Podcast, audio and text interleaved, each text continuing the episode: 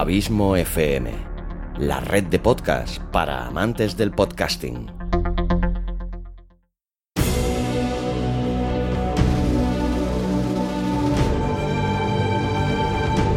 Una producción de Abismo FM, creada para todos aquellos que quieren disfrutar de su tiempo libre escuchando grandes historias.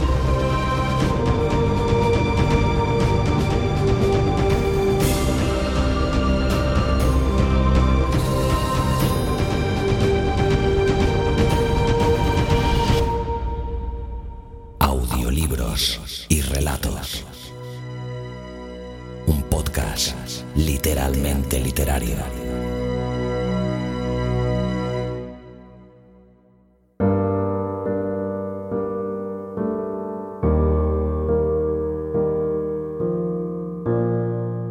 Hola, soy Xavi Villanueva.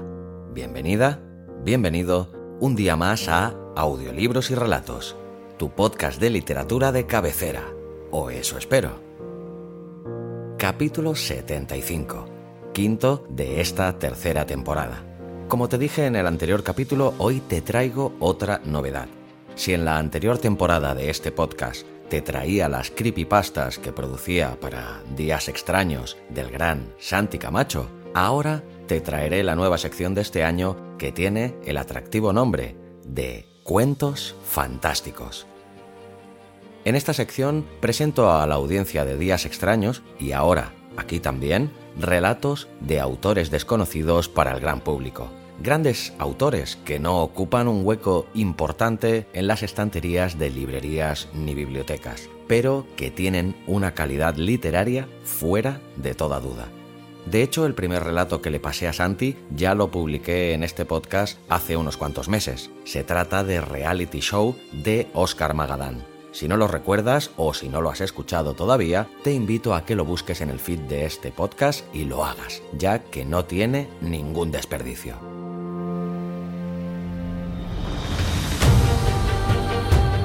Como en días extraños ya hago una breve presentación a Santi tanto del autor como del relato, lo que haré siempre que te traiga estos capítulos especiales de cuentos fantásticos, al menos uno al mes, eso te lo garantizo, es dejarte dicha presentación de unos cuantos minutos y que si no quieres escuchar por los motivos que sea, puedes pasarla y escuchar directamente el relato. Esa es otra de las grandezas del podcast.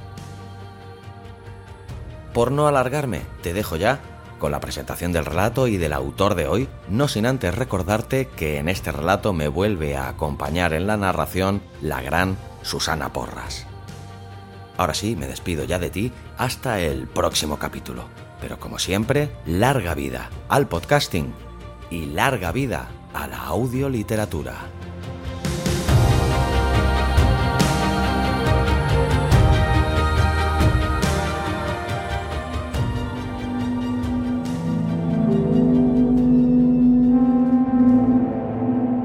Cuando la realidad es dura, y a veces en días extraños la realidad es especialmente dura, cuando la realidad es dura siempre nos cabe refugiarnos en la ficción. Porque la ficción, por dura que sea, que también hay ficciones muy duras, siempre nos deja el consuelo de que, bueno, no es verdad.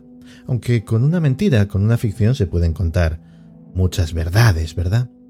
Pues en días extraños tenemos nuestro rincón para la ficción y de ese rincón el encargado no podría ser mejor porque cada vez que Xavi Villanueva pasa por días extraños nos deja un trocito de su talento, de su buen hacer y de su magia. Xavi Villanueva, bienvenido de nuevo a Días Extraños. Pues encantado, Santi, y ahora mismo derritiéndome tras tus palabras tan elogiosas, la verdad. Pues nada, contentísimo de estar de nuevo aquí y contentísimo de la, de la acogida que ha tenido la sección. Bueno, la, anterior vez que cuando hablamos, hablamos a, of the record, entre tú y yo, de si ofrecer la posibilidad, no sé si te acuerdas a, a los oyentes, de, de, bueno, quien nos quisiera enviar sus escritos, pues que tendría la opción de, de, hacerlo y me dijiste, seamos prudentes porque te puede venir una avalancha de... Te llegó. me llegó, sin anunciar nada, me ha llegado. He recibido un montón de, escritos, un montón de bonitas palabras, de opiniones que la verdad que me han llenado mucho después del trabajo realizado y que veo que han gustado mucho y bueno, pues orgullosísimo de, de, hacer esta tarea casi terapéutica, como me decía uno de ellos, y que ellos vean la posibilidad de verse reflejados aquí en el programa. Y ya te digo, no solo me han enviado relatos, sino que me han enviado cinco libros ya en persona a casa, de los cuales me estoy leyendo muy gustosos varios de ellos. Y vamos, lo que te vendría a decir es que tenemos aquí cuentos fantásticos para tiempos, realmente. Pues no sabes lo que me alegro porque, oye, hay muchísima, muchísima gente con talento, muchísima gente que a lo mejor no tendría otra forma de ser conocidos por un público tan numeroso como el de Días Extraños y si podemos ayudar, podemos dar un empujoncito, algo de visibilidad, pues me parece maravilloso. Y esta semana, ¿quién es el afortunado? Pues mira, el afortunado yo ya lo tenía preseleccionado un poquito de antemano porque ya, ya lo conozco ya que es bueno uno de los culpables de la edición precisamente de mi libro de podcasting para principiantes. Se llama Jordi Matamoros y junto a Manuel Baraja es el creador de Terragnota Ediciones. Es una editorial eh, ubicada en Barcelona que la verdad que da unas facilidades a posibles nuevos autores y es una, una, manera de publicación que a mí me sorprendió y por eso me he metido y que bueno, si cualquiera de los nuestros oyentes, de tus oyentes, que estén interesados y que tengan alguna obra que puedan estar interesados en publicar, la verdad que me parece una opción muy atractiva. Y bueno, ya que sabía que evidentemente Jordi aparte de editor es escritor y tiene varias novelas publicadas, tanto novelas como incluso ensayos de crítica social, etcétera, pues eh, le dije, le conminé a que me pasara alguno de sus escritos para esta sección y él muy amablemente me pasó tres, que cualquiera de los tres podría haber estado hoy aquí porque tienen una calidad fantástica, pero bueno, me decidí evidentemente solo por uno de ellos y nada, es el que vengo a presentar hoy, pero bueno, primero presentar a Jordi, Jordi Matamoros es bueno, nacido en Badalona, cursó tres años de filosofía y letras en la Pompeu Fabra de Barcelona. Y lo que me ha gustado es que es un autor que no sé, le gusta ahondar en aquellos temas eh, que afloran los sentimientos fusionando muy bien ambos mundos, ¿no? El ficticio y el, y el real. A mí realmente me ha cautivado mucho porque en cualquiera de sus tres relatos eran muy diferentes entre sí, de, tanto en temáticas como incluso a nivel narrativo. Parecían incluso tres obras de tres autores diferentes. Me pareció muy, versátil y muy interesante la, la, propuesta de Jordi y por eso pues, decidí traértelo hoy aquí. O sea que el autor que te traigo hoy es Jordi Matamoros. ¿Y cómo se titula el relato que nos vas a ofrecer? El relato se titula El Camafeo. El Camafeo. Y Sí, la verdad que es una historia de aquellas que te hacen reflexionar. Me dejó pozo, ¿no? Después de haberla leído, de aquellas que le empiezas a dar vueltas y me gustó mucho, sobre todo porque a mí me gusta mucho un tipo de, estructura narrativa que utiliza mucho Christopher Nolan, por ejemplo, otros autores en, cine, que es el, desestructurarte, ¿no? Un poquito la estructura y jugar un poquito como si la historia fuera un puzzle y darte la, información seccionada de la manera que ellos eh, consideran oportuna, manteniéndote a ti, evidentemente, en una intriga que, que está muy bien. Y pues mira, este, precisamente este relato, El Camafeo, ofrece este tipo de desestructuración buscada de la, de la narrativa. Y además que es una historia que, bueno, ya te digo, me dejó a mí un pozo y me hizo reflexionar porque habla un poquito también de la, de la humanidad y la deshumanidad de nuestros días y, y, un poquito también del gran amor que se puede tener por aquella persona que te ha acompañado durante todos tus días. ¿no? Ese batiburrillo de temas, la verdad que se mezclan en un relato bastante cortito porque no, es precisamente muy largo, pero creo que hacen una unión muy bonita ahí en un batiburrillo de emociones muy, muy bonita, además con un cierto halo de misterio que evidentemente también está presente en la narración. Pues oye, vamos con ello. El camafeo nos lo trae, como siempre, Xavi Villanueva.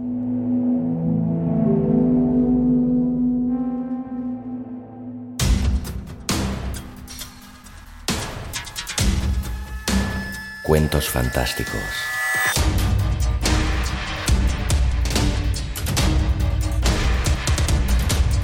Una producción de Abismo FM.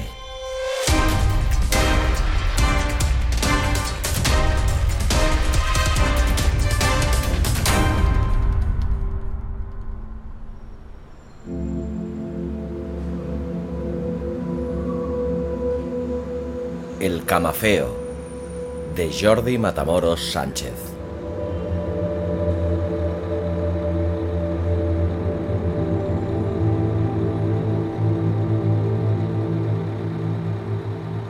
El autobús de línea se encontraba detenido y con el motor en marcha en la parada situada frente a urgencias del hospital.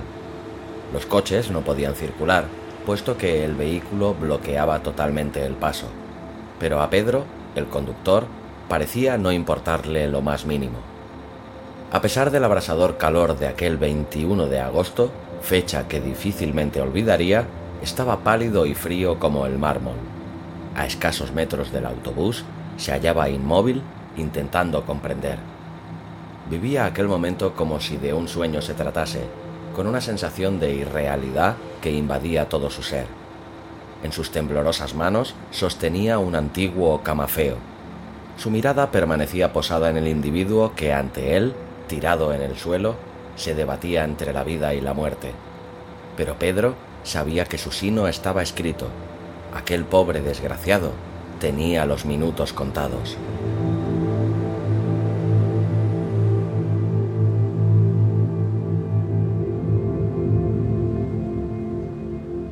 Mientras dos diligentes enfermeros y un médico intentaban reanimarlo, Pedro miró hacia el interior del autobús y sintió un escalofrío. Jamás volveré a hacer este recorrido, se juró a sí mismo. Pero esto no es más que el final de la historia que quiero contaros. Si no tenéis ningún inconveniente, empecemos desde el principio.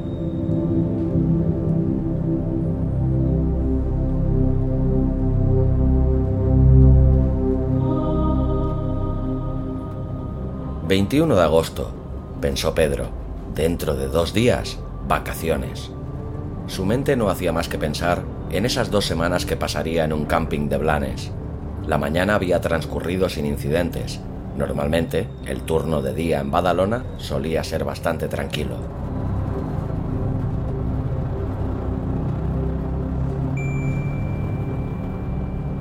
Al llegar a la última parada del barrio de la Salud, el autobús iba casi completo, como era habitual. El trayecto hacia Canruti, ya fuera por enfermos o por visitas, casi siempre rozaba el lleno absoluto. Pero aquel día, en la siguiente parada, bajó todo el mundo incluso aquellos que acababan de subir en la parada anterior.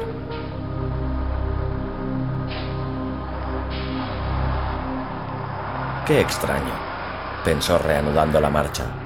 Fue entonces cuando, al mirar por el retrovisor, se percató de que al fondo del bus había alguien tumbado en el suelo. ¿Qué coño? dijo dando un respingo mientras frenaba. corrió hacia el bulto que resultó ser una mujer de unos 50 años. Señora, señora, la llamó mientras le daba unos golpecitos suaves con la mano en la mejilla. ¿Sí? dijo la mujer con cara de dolor. Eh, ¿Puede usted incorporarse, señora? Si me ayuda, creo que sí. Eh, ¿Qué le ha ocurrido? No lo sé, no me encuentro muy bien, me duele mucho el pecho. Su rostro reflejaba dolor y desconcierto. No se preocupe, señora, ¿Se ha hecho usted daño? No, no, pero no me encuentro nada bien. Me duele horrores el pecho. Volvió a repetir. Por eso quería ir al hospital. Eh, pero mujer, ¿por qué no ha llamado usted a una ambulancia si se encontraba tan mal? Es que el dolor empezó hace un momento, justo cuando pasé por la parada del autobús. En ese instante llegó usted y sin pensarlo demasiado entré. Bueno, eh, ¿se encuentra algo mejor? No, el dolor del pecho es insoportable. Por favor, le pido que me lleve lo antes posible a Canruti. No se preocupe, que enseguida llegamos. Viendo la gravedad del asunto, la llevaré directamente al hospital sin hacer ninguna parada. Por mí no lo haga, dijo la mujer mientras contraía la cara de dolor. No se preocupe, una urgencia es una urgencia. Le voy a ayudar a incorporarse. Quiero que se siente delante, conmigo, para tenerla cerca. ¿Le parece bien, señora? Julia, Llámeme Julia y claro que me parece bien. Gracias, joven. No quedan muchos como tú. Dijo la mujer, llorando de agradecimiento. Pedro no podía quitarse de la cabeza el hecho de que todo el mundo bajara en aquella parada. ¡Qué cabrones, joder! Han visto a la pobre mujer allí tirada y del primero al último han tenido la misma idea, salir pitando. Es increíble. Cada vez somos más como los animales, pensó mientras avanzaba por la carretera dirección al hospital, se giró y miró hacia la mujer que cada vez tenía peor aspecto. Julia, ¿cómo se encuentra? Peor. No tengo muy claro que pueda salir de esta. El dolor cada vez es más intenso. Unas gotas de sudor resbalaban por su frente. No diga eso, mujer. Ya verá cómo no es nada. Intentó animarla, pero la verdad es que Pedro pensaba lo mismo. ¿Quiere que me ponga en contacto con alguien cuando lleguemos? Pues si no le importa, me gustaría que llamara a mi marido. Muy bien, tome papel y lápiz y anóteme el nombre y el número de teléfono. Tan pronto como la atiendan, lo primero que haré será llamarle. Julia garabateó unos números en la pequeña libreta y se la entregó a Pedro y con un hilo de voz dijo ¿Sabe una cosa? No puedo vivir sin él. ¿Sin quién? Preguntó Pedro saltándose un semáforo en rojo. La situación lo requiere, se dijo a sí mismo temiendo por su puesto de trabajo. Sin mi marido. Es un encanto. ¡Ah! Se estremeció de dolor. Si muero, lo que más lamentaré será no poder estar con él. Andrés, ¿sabe? Ese es su nombre. Andrés. Ah, bonito, ¿verdad? Sí, Julia. Eh, muy bonito. Pues verás. ¿Puedo tutearte? Por supuesto. Llevamos desde la edad de piedra juntos. Esbozó una sonrisa que más que tal parecía una mueca. Lo necesito tanto. ¿Ves este cama feo?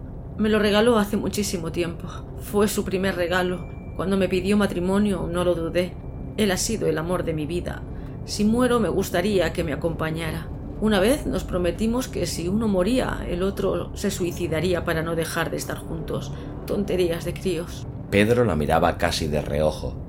Pobrecilla, pensó. Cada vez estaban más cerca del hospital. Ya se encontraban en el barrio de Bufalá y en breve enfilarían la carretera que los llevaría directamente a su destino. Julia, en menos de diez minutos estaremos allí. No sé si llegaré. Creo que me muero. Venga, Julia, cálmese, dijo mientras pisaba un poco más el pedal del acelerador. No recuerdo haberme encontrado nunca tan mal, ¿sabes?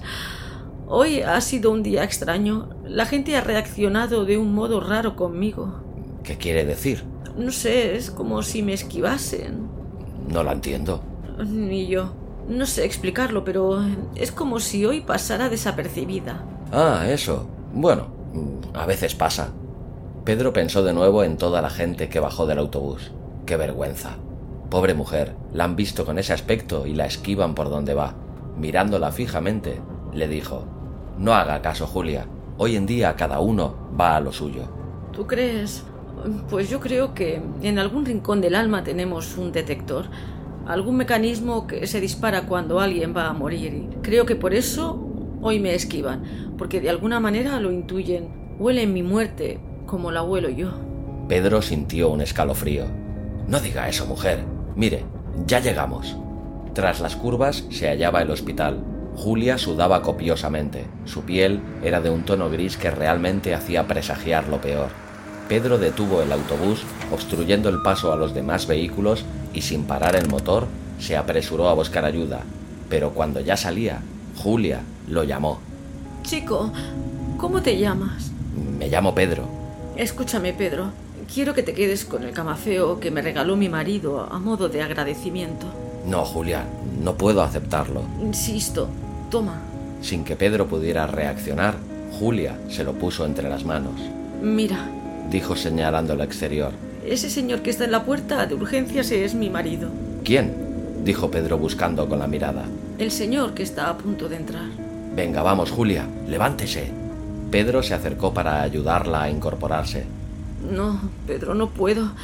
Ve a por mi marido y a ver si entre los dos podéis llevarme. Voy a llamarlo. Pedro. ¿Qué? Ni él ni yo saldremos de esta. Guarda el camafeo. Eres un buen hombre. Guárdalo. Es para ti por traerme hasta él. Gracias nuevamente. Pedro bajó corriendo mientras pensaba. Pobre mujer. Está delirando. Al llegar al lado del hombre, lo llamó. Señor Andrés. Sí, dígame. Eh, mire, he recogido a su mujer en el barrio de la salud, comenzó a explicarle. No se encuentra muy bien y, bueno, al llegar aquí, de casualidad, hemos dado con usted. Si me ayuda, la bajamos entre los dos. Perdone, eh, ¿es una broma? Eh, ¿Cómo dice? Coño, que si es una broma es de muy mal gusto, dijo Andrés mientras palidecía. No, hombre, ¿su mujer se llama Julia? Sí. Pues está en el autobús. No puede ser. Oiga, ¿quién? Joder, mire. Entonces Pedro le enseñó el camafeo. ¿De dónde lo ha sacado? Me lo acaba de dar su mujer. Joven, eso es imposible. Mi mujer murió hoy hace un año. Eso no... Oiga, ¿cómo me ha encontrado? Bueno, supongo que ha sido una casualidad. Su mujer lo vio desde la ventanilla del autobús. Joven, le acabo de decir que mi mujer murió. Pero eso no es posible, si está en el autobús, dijo desconcertado mientras giraba la cabeza en dirección al vehículo. Allí estaba, de pie, observando la escena desde el cristal posterior.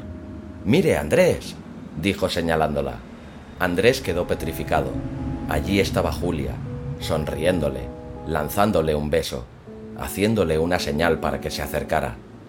En ese preciso instante, Andrés sufrió un infarto del cual, desgraciadamente, no se recuperaría.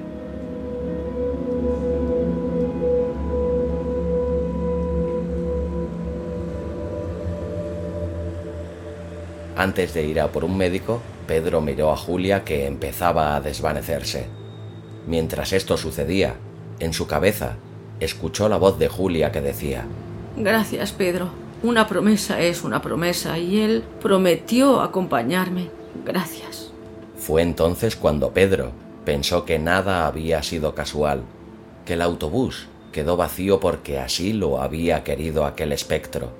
Y fue entonces cuando tomó conciencia de que, en cierto modo, Julia sabía que su marido estaría allí, y sonrió amargamente cuando tuvo la certeza de que, de alguna manera, él era cómplice del asesinato del pobre Andrés.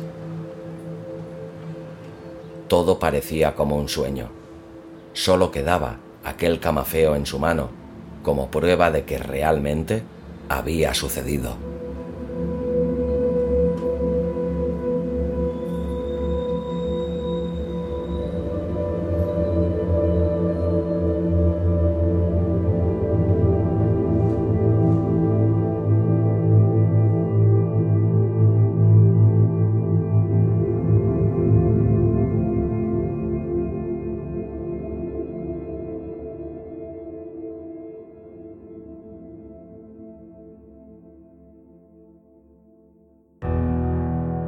Si te ha gustado el relato, ayúdame compartiéndolo y comentándolo en tus redes sociales. Me encontrarás tanto en Facebook como en Twitter como Abismo FM. Para comentarios y sugerencias también puedes escribirme en la página de contacto de la web abismofm.com. Y si realmente te gusta este podcast, no dudes en suscribirte a él, sea cual sea la plataforma desde la que lo escuchas. Es totalmente gratuito. Puedes escucharlo también desde Spotify. Hasta la semana que viene.